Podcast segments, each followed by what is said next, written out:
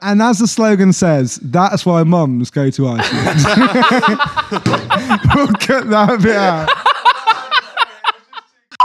Oh mate. So is your New Year's resolution eat fewer cakes? Actually, no, because I've tried that before and it doesn't work. All right, I just, just it's my, it's my thorn in my side. All right, I know what Paul's talking about. Okay? He just has to live with it. Paul had an addiction to yum yums. That's what it was. yes. Yes, he did. Look at this guy. He's got his Bible out. Oh, sorry for bringing the Bible. Oh, sorry.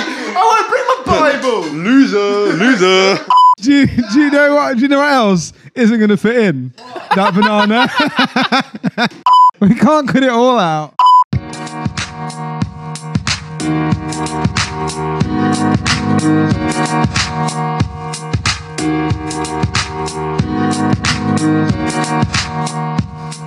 So you join us for day three of our mid-season mini-series, and we've replaced Josh Gale with Aiden. Josh couldn't make it today; he was doing a shift at Pets at Home. Yeah. That's not true because we recorded everything on the same evening. Indeed. Um, but it's good to have Aiden with us. Thanks for joining us, man. We appreciate you. We think you're great. Holy Saturday.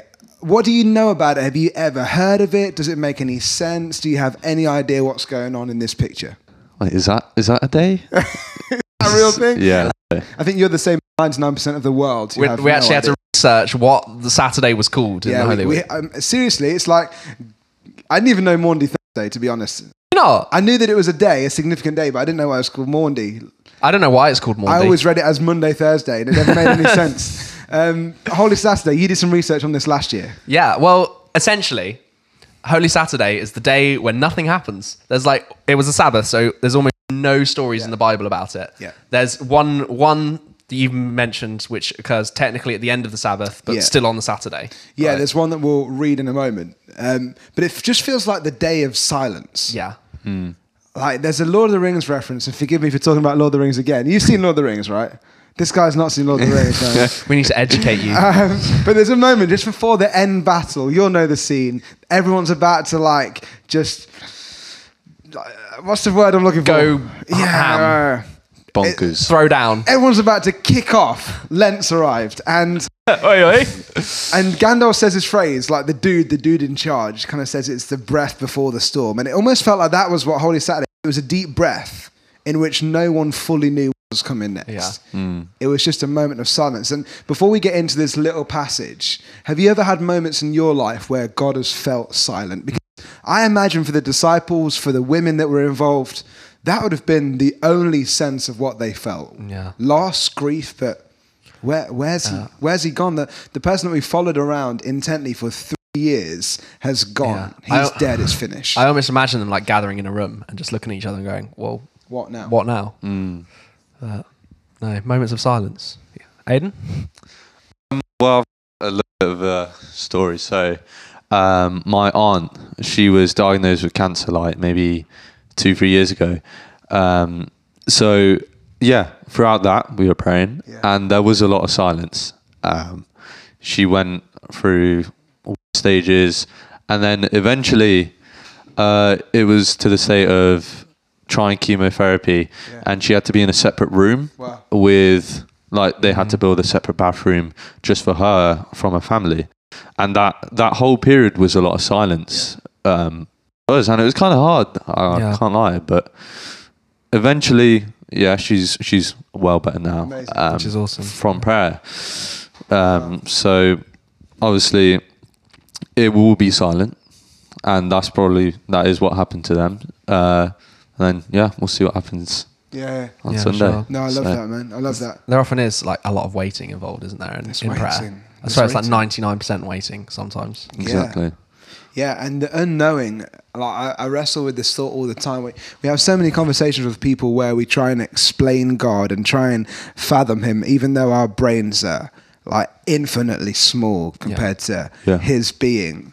We try and get to grips with it all, and I think this would have been a day where they just would have had to go, "I don't understand, hmm. but I choose to trust you anyway." So Mark 16 is where we pick up the passage. It says this: Saturday evening, when the Sabbath ended, Mary Magdalene, Mary the mother of James, and Salome went out and purchased burial spices so they could anoint Jesus' body.